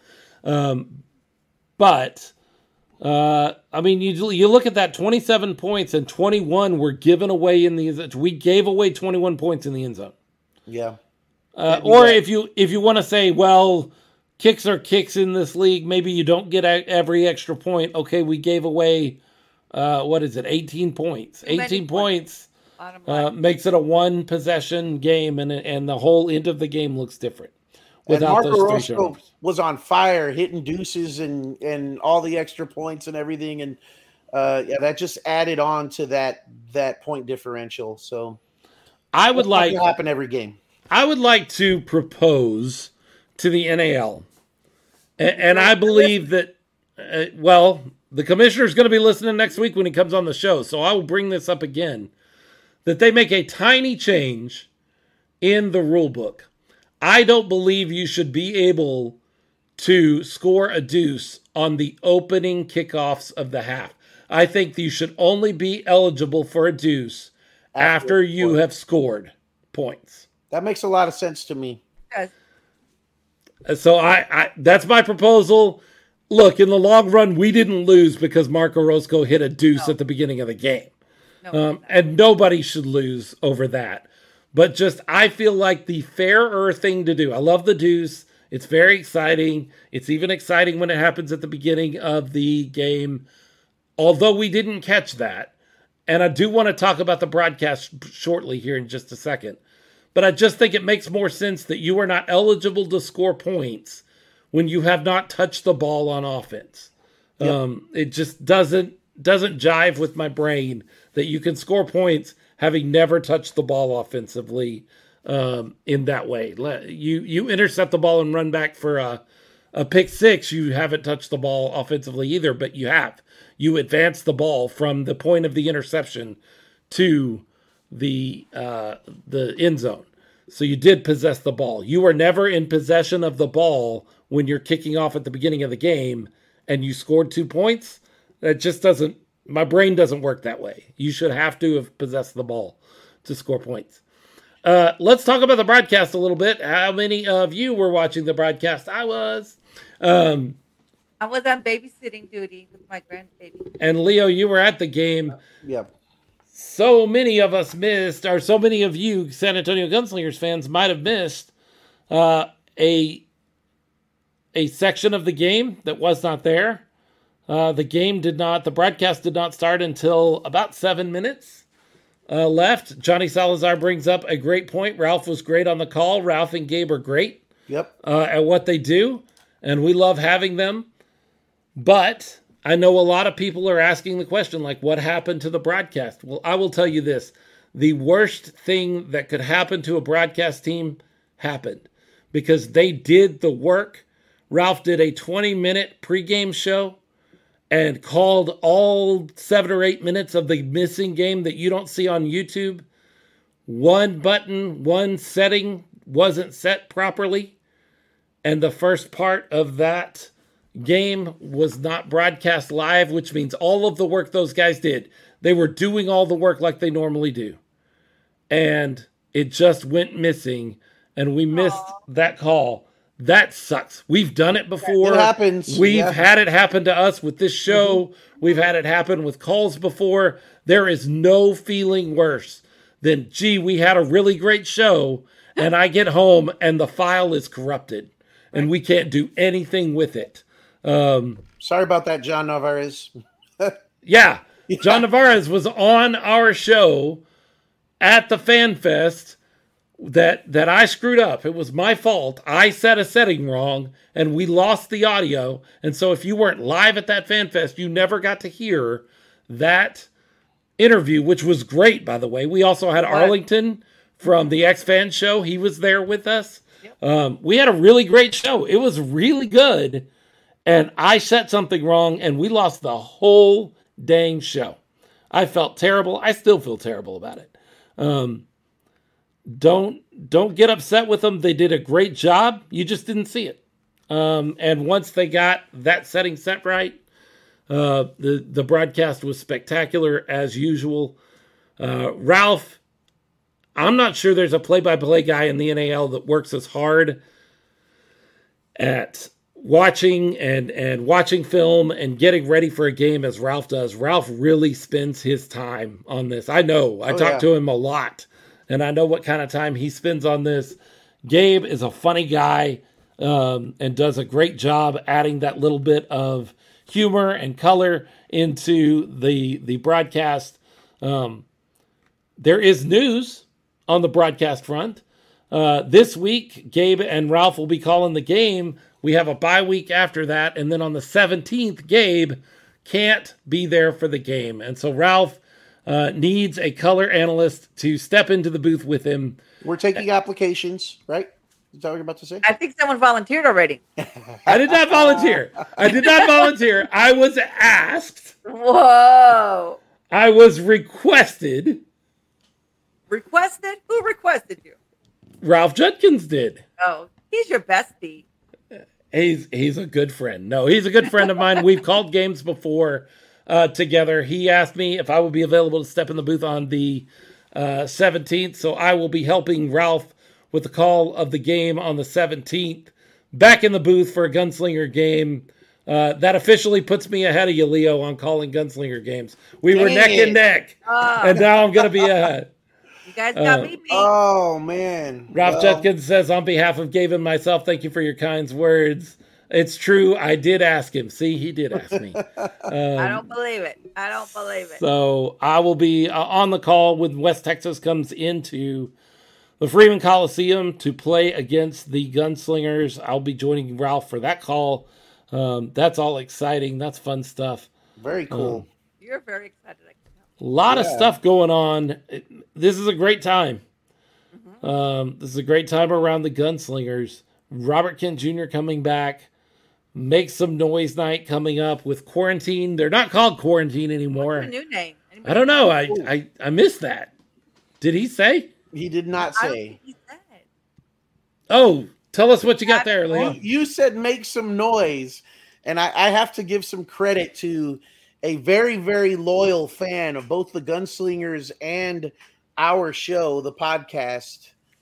Um, Greg Nelson wanted uh, wanted some way to uh, help fans make even more noise at the games. Go ahead, Philip. You look like Greg Nelson, one of our three Patreons for the show. Yes, we have Patreons for Yes. we have patrons for this show.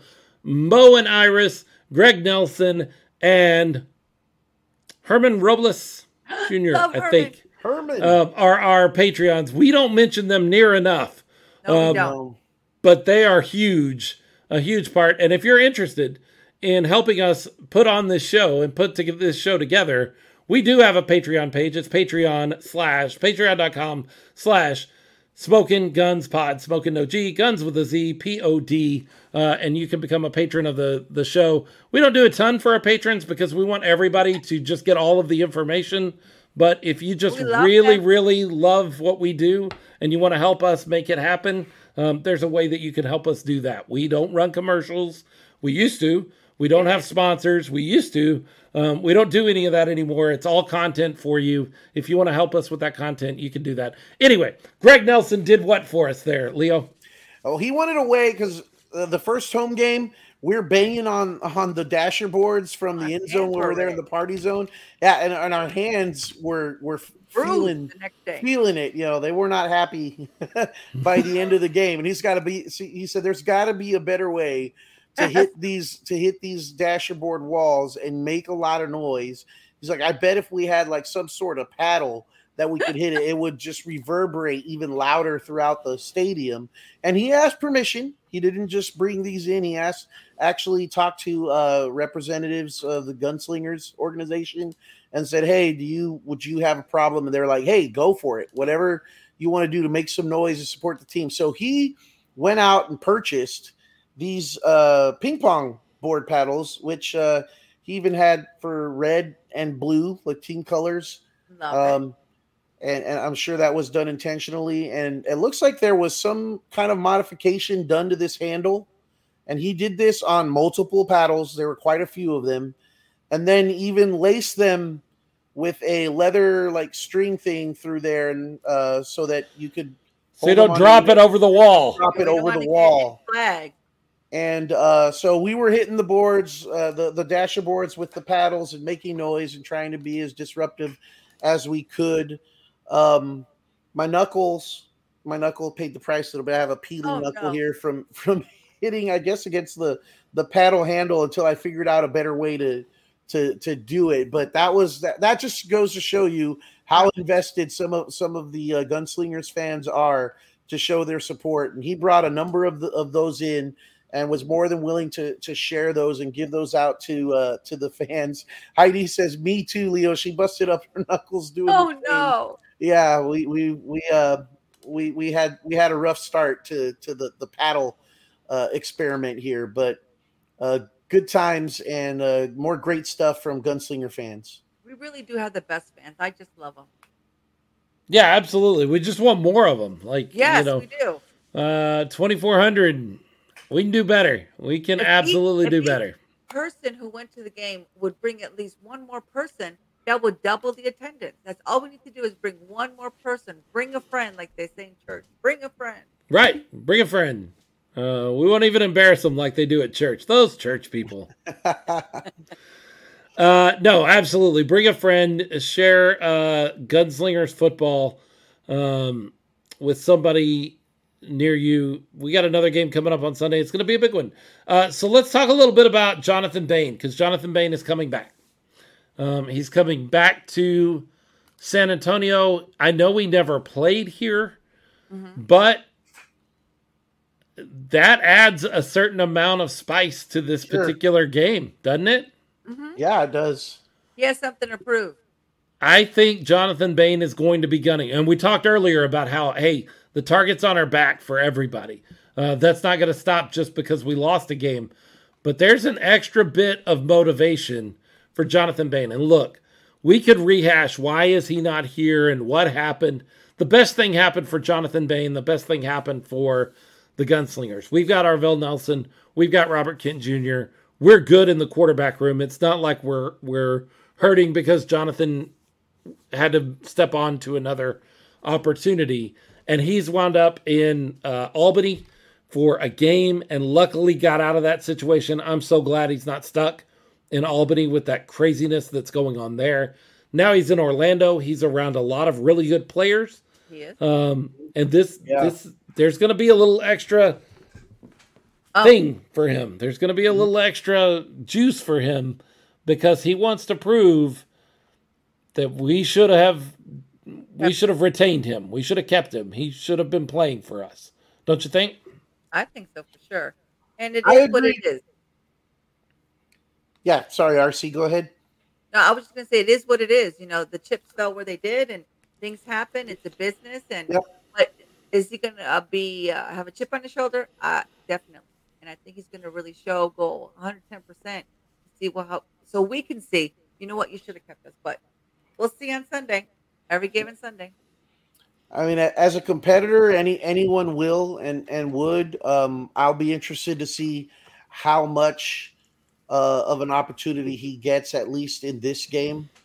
Uh, being that he just joined the team, as James mentioned earlier, he may not uh, have as much of an opportunity. It takes time usually to kind of learn the nuances Gel. of a different Mhm. offense and gel. So we'll we'll we'll see how much we get to see, but it's definitely something to be concerned and about and consider.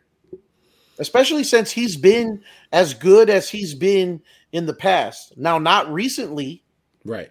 he hasn't been as you know as uh, as good as as he's been uh, prior to that, and that was one of the concerns him coming in is uh, you know his injury history.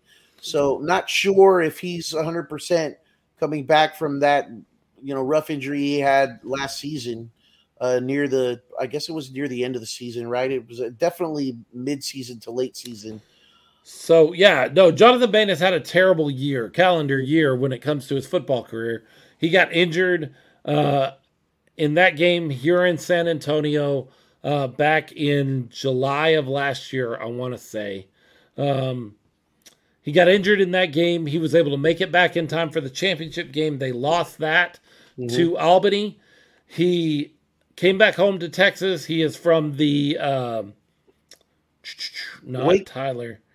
Um, Was it Waco area? uh, just south of that. What is just south of Waco?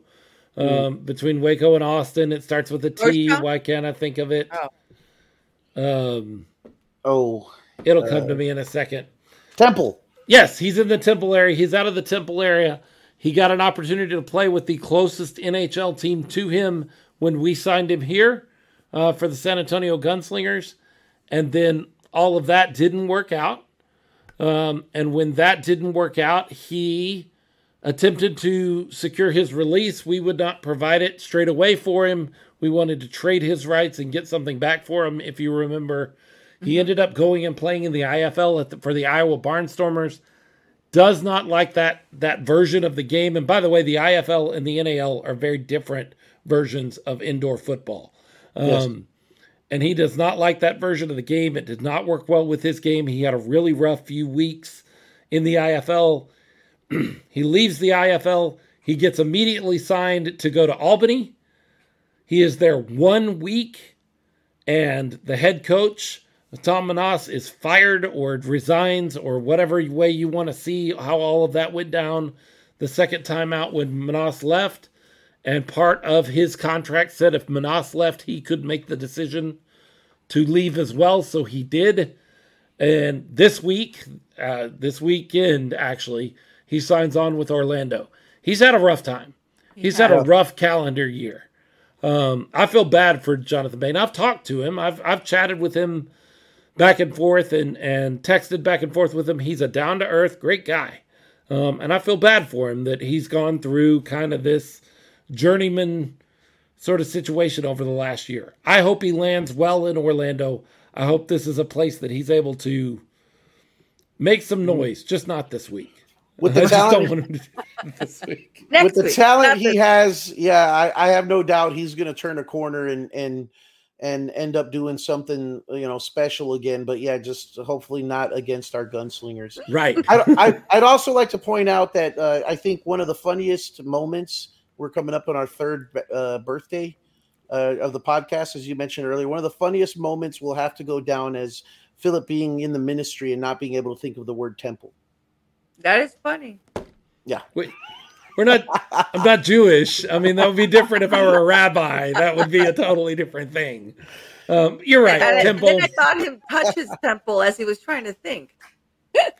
Where? Where is he out of? It's. It's. It's right here. It's right here. I, It's I, I right can't. He's pointing to his temple for those of you listening. Um.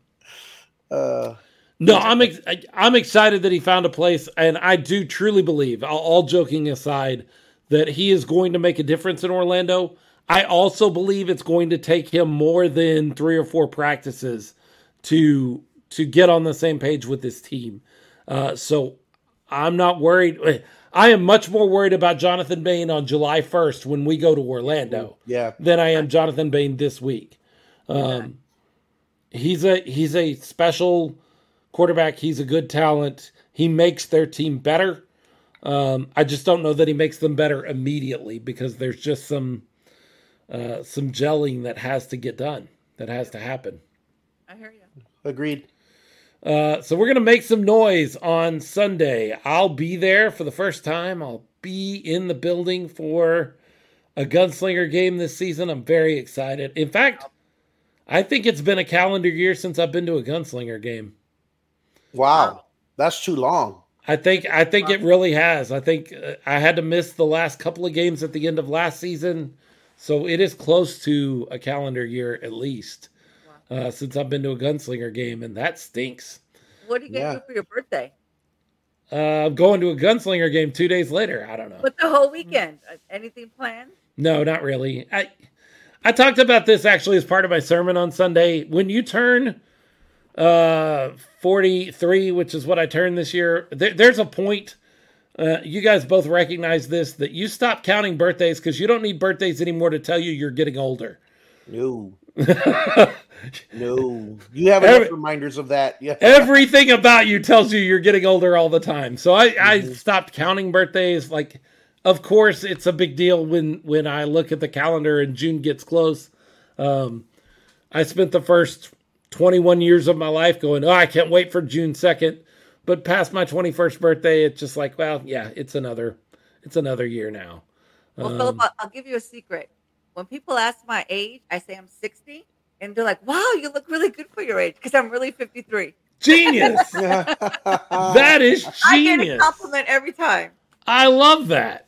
That is that's way better than like I'm 29. So yeah, that's my never gonna work. My father, when I was young, used to tell me he was 19. What?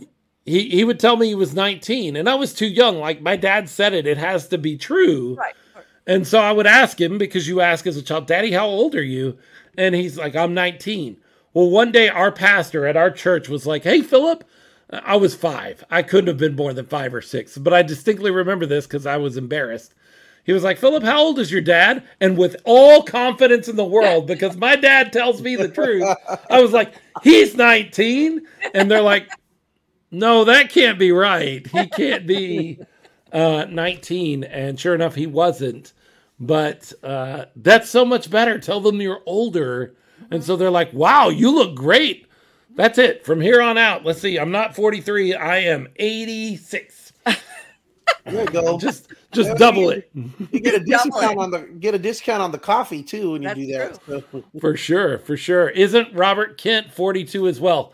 Robert Kent and I are very close to the same age, which upsets me a lot because it means that um, what Robert Kent is doing, I should also be in some sort of physical condition to do something close to that because I can't say, well, I'm just too old because he's doing it and I'm nowhere near doing it. Um, but yes, he is. He and I are right around the same age. Um, I looked that up last year. In fact, I'll look that up now. I remember um, and that. See, Yeah. but he and I are very close to the same age. Well, you both are leaders, so that's kind of close. Sure. Yeah, it's basically the same thing. Does I'm a pastor.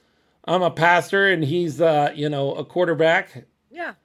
Okay, so he was born October 6th of the same year I was born, June 2nd. So I am actually about 4 months if I do my math right, older than him. Hmm.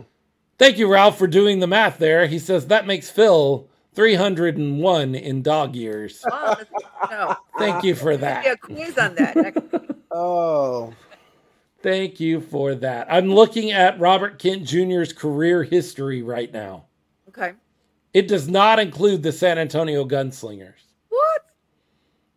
It does include the Tennessee Titans, Montreal Alouettes, Birmingham slash Alabama Steel Dogs, Lubbock Renegades, Toronto Argonauts, Lubbock Renegades again, Oklahoma City Yard Dogs, Abilene Ruff Riders, Houston Stallions, Corpus Christi Fury, San Antonio Talons, Corpus Christi Fury again, St. Louis Attack, Texas Revolution, Dallas Marshals, Monterrey Steel, Massachusetts Pirates. I'm running out of air. Uh, I'm not even, well, now I'm getting close to the end. Rich, Richmond Rough Riders, Texas Revolution again, Duke City Gladiators, where he was also a head coach, and the North Texas Bulls. Add on to that the San Antonio yeah, Gunslingers. that needs to be updated. That Updated. is a lot. Jackson State legend Johnny Salazar checking in and saying Jackson State legend. That's correct. Same Nice. Jackson State that Deion Sanders would make so famous about 20 years later. That is where Robert Kent Jr. played ball. Um, just a, a ton of history and a ton of. Uh, he started playing professional football in 2004. Think about where you were in 2004. Oh God. That's a while back. I think I just received my master's. That was 19 years ago that he got drafted. 19 years ago. My daughter was a baby. My daughter that's in college was a baby Mhm. when Wow. he started playing football. Yep. Professional, I, am sorry, started playing professional football. I feel you on that, Philip. I've always uh, had in my mind uh, Tim Duncan and I are roughly the same age, same year, same month. I'm I'm pretty much the same age as he is, and I've never been able to dunk a basketball. So Right. Tony Romo used to bother me. The only thing about Tony Romo that used to bother me is that he was born in April of 1980 and I was born in June of 80. And I'm like, so does that mean that I should be in a lot better shape than I am? Because I know I'm not an NFL quarterback and never would have been. I get that. But I'm not anywhere near that either. I'm not even close to that sort of thing. So yeah. Um, Well, I was going to say, I know we're having the commissioner on next week. we are Commissioner Yes. Siegfried on the show next week. Is Very there any way that we can get the fans to start, like, maybe sending us questions that maybe we could ask? him? Yeah, if you have questions, send them to us. If you have uh, things you'd like to know from the commissioner, look, don't send me when are you going to resign No, that's questions. I'm not Uh, asking the commissioner that. you can. We're just not going to ask it. Yeah. And I'm not even making that up. When he was on Inside the Walls earlier this season, Mhm. somebody sent him the que- sent them the question for the commissioner, when are you going to go ahead and resign? oh, please. I- So- I'm not I'm not doing that. I'm not No, I'm not not going to uh look. I have things about the commissioner and things about the league that bother me. And I'm not really one to uh, keep my mouth shut on some of those things, sometimes to our detriment as a show. Um, but I, to the best of my ability, I try to ask those things with a certain amount of respect, and I will continue to do that. But I'm not going to embarrass our show, our fan base, um, the gunslingers by asking him something that's just out there. So, yes, send your questions to us. If you have legitimate questions for the commissioner, go ahead.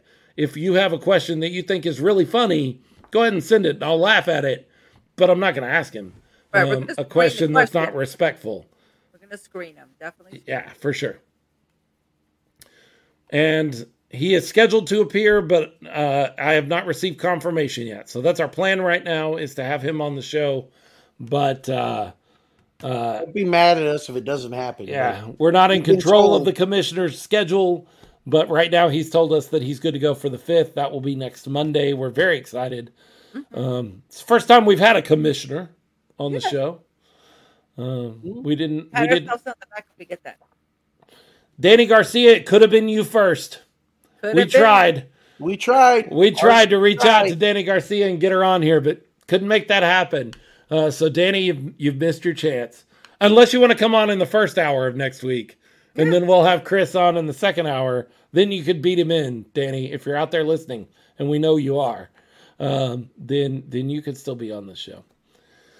So the gunslingers have to get right. This is a get right game. I know we only lost one game. That is unacceptable. Look, Has to be the last losing week. losing the game is not what's unacceptable. You're going to lose games. Like at times, you're just going to get beat.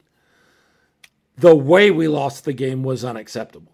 How we lost. Yes. The fact that we just were not competitive throughout the entire game. That's what's unacceptable. So you know that comes to mind, Philip. You remember last season that there was kind of a game where we were talking about that was a really ugly loss, and it was on the road, and I think it was against the Sharks, if I'm not mistaken.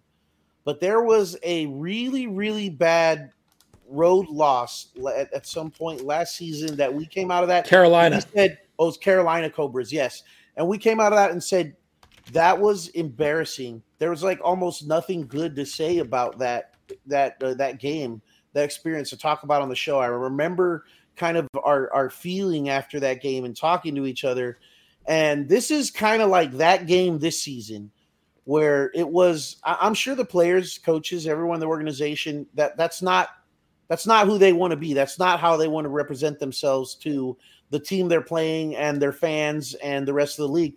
Uh, you know, they, they've apologized already on social media.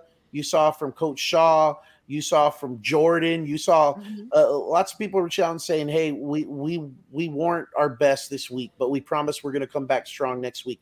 They realize that, and they're already apologizing to their fan base to their fan base. And the best way to overcome that is to come back strong next week, um, and and get a big win for their their home fans. But th- this this to me, I, I, it came to my mind was like kind of a parallel of that game last season where we kind of saw that and said, "Wow, some something big needs to to change for next week." Now we're five and one this year. We're not quite at that where we're saying, "Oh, big things need to change," but it's that same feeling of uh, kind of being embarrassed after that game because we know the gunslingers are better than what they showed, and they know it too. That's Sure. true. Uh, remember last year at this time, if I if I'm trying to look up, I'm I'm furiously trying to look up last year's uh, record, but I want to say last year we finally won a game and we were one in five because we went zero and five at the beginning of the season. I remember that very clearly, I'm trying to. and I think we won that. a game and and got to one and five. Well, so we flipped that this year. We were five and zero, and we lost the game. We're five and one. Uh, it's just one game. It, it's it's only one game, and all of these folks that um, are are pounding their chest and see, I told you, the gunslingers aren't that good. This is what I was talking about, man. Now we got to show them. Like now, the gunslingers have to show them that they're wrong.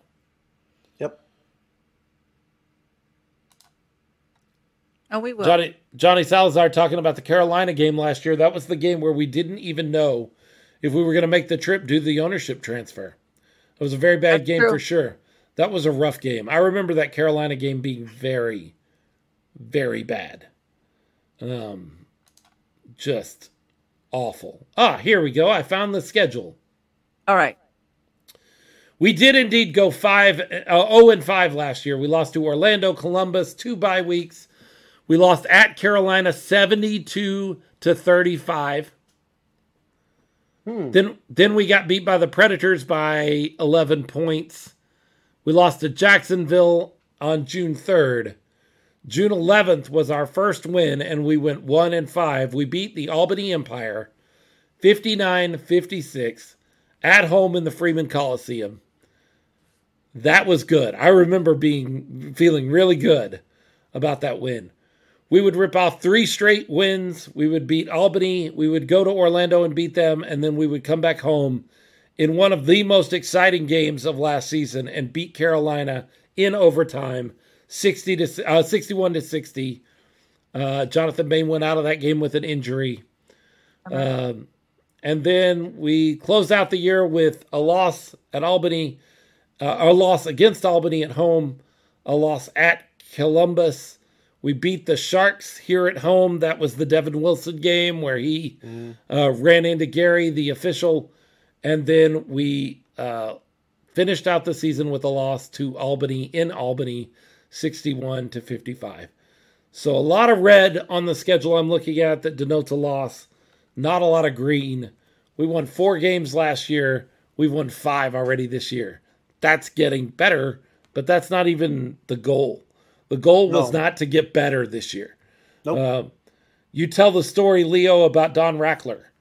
Uh, at the end of last season, at that that game or at that uh, party, end of season party, what did he tell you? What did he tell us? He said we're going to win a championship next year. Yeah. And I, yeah, you know, baby. I, I, I kind of, you know, you, you're you're happy to hear it. You're like, you smile, you laugh. You're like, yeah. And he's like, no, no, no. I, I'm I'm being serious. Like, we're gonna win a championship next year. That's the goal. That's what we're gonna do. That's what I'm setting out to do, and I always do what I set out to do. I was like, yes, sir, Mister Rackler. you know, Yeah, absolutely. Um, Jacksonville may be our rivals. Like I realize West Texas should probably be our rivals. They're the closest mm-hmm. team. They're another Texas team. Jacksonville, we've had an interesting history with. Um, we played a really close game back in June of last year against them in Jacksonville that we lost in the last second of the game. We beat them here in kind of a last minute sort of game, uh, Devin Wilson game again. Then we went to Jacksonville this year and beat them in the last with on the last play of the game, if I yeah. remember correctly. And now they have just absolutely rocked us um, this week. I I like the idea of West Texas being our rival, but Jacksonville is somebody that we match up very well with. Um, they may be that rival that we've always kind of looked for. I agree. I, I also think Jacksonville kind of has uh, they got a chip on their shoulder against us, or they got something against the gunslingers because we had the nerve to get that good that fast. That's true. And they've been an organization that's been around for a while. Right. Right. You know, and and uh, you know, they're one of the top organizations in the league. But they've really worked hard at it. They've been around and they've been through the ringer and they've done done done it all. And then here come the San Antonio Gunslingers, and by the end of their first season, they're one of the most feared teams and winning Organization of the Year award. And I think Jacksonville does not like that very much. Right, right. So I would tend to agree with you. By the way, not quite a calendar year. I was at the Orlando game on June 17th. So not quite a full calendar year since I missed, uh, since I've been to a gunslinger game, but almost. Still a long time. I'm not going to be there until June 4th, and my last one was June 17th. So I got real close real to a full calendar year of no gunslinger football in person, but we're going to fix that. Yay. What else? What else do we need to cover around the gunslingers or around the football world? Anything new? Anything newsworthy? I mean, we always like to touch on the NFL a little bit. What about this whole DeAndre Hopkins situation? I don't know where he's going to end up. I would love to have him as a Cowboy, obviously. I think DeAndre Hopkins is one of the best receivers to ever play the game. Um, certainly one of the best receivers in the last 10 years. I do, however, think he's lost a step. Like, I don't think he mm, was the player yeah. he was in Houston. I think the thing that makes the most sense to me, the thing that I've seen floated out there, is that he may end up back in Houston. That would be great. They never should have lost him. He is a big part of Houston. Like Andre Johnson was the receiver in Houston forever, and then it became DeAndre Hopkins. They had a little bit of overlap, and that got passed on. Bill O'Brien, for whatever reason, traded him to Arizona. I'd love to see him wind up back in Houston, I guess. Um, what about you? What are you thinking?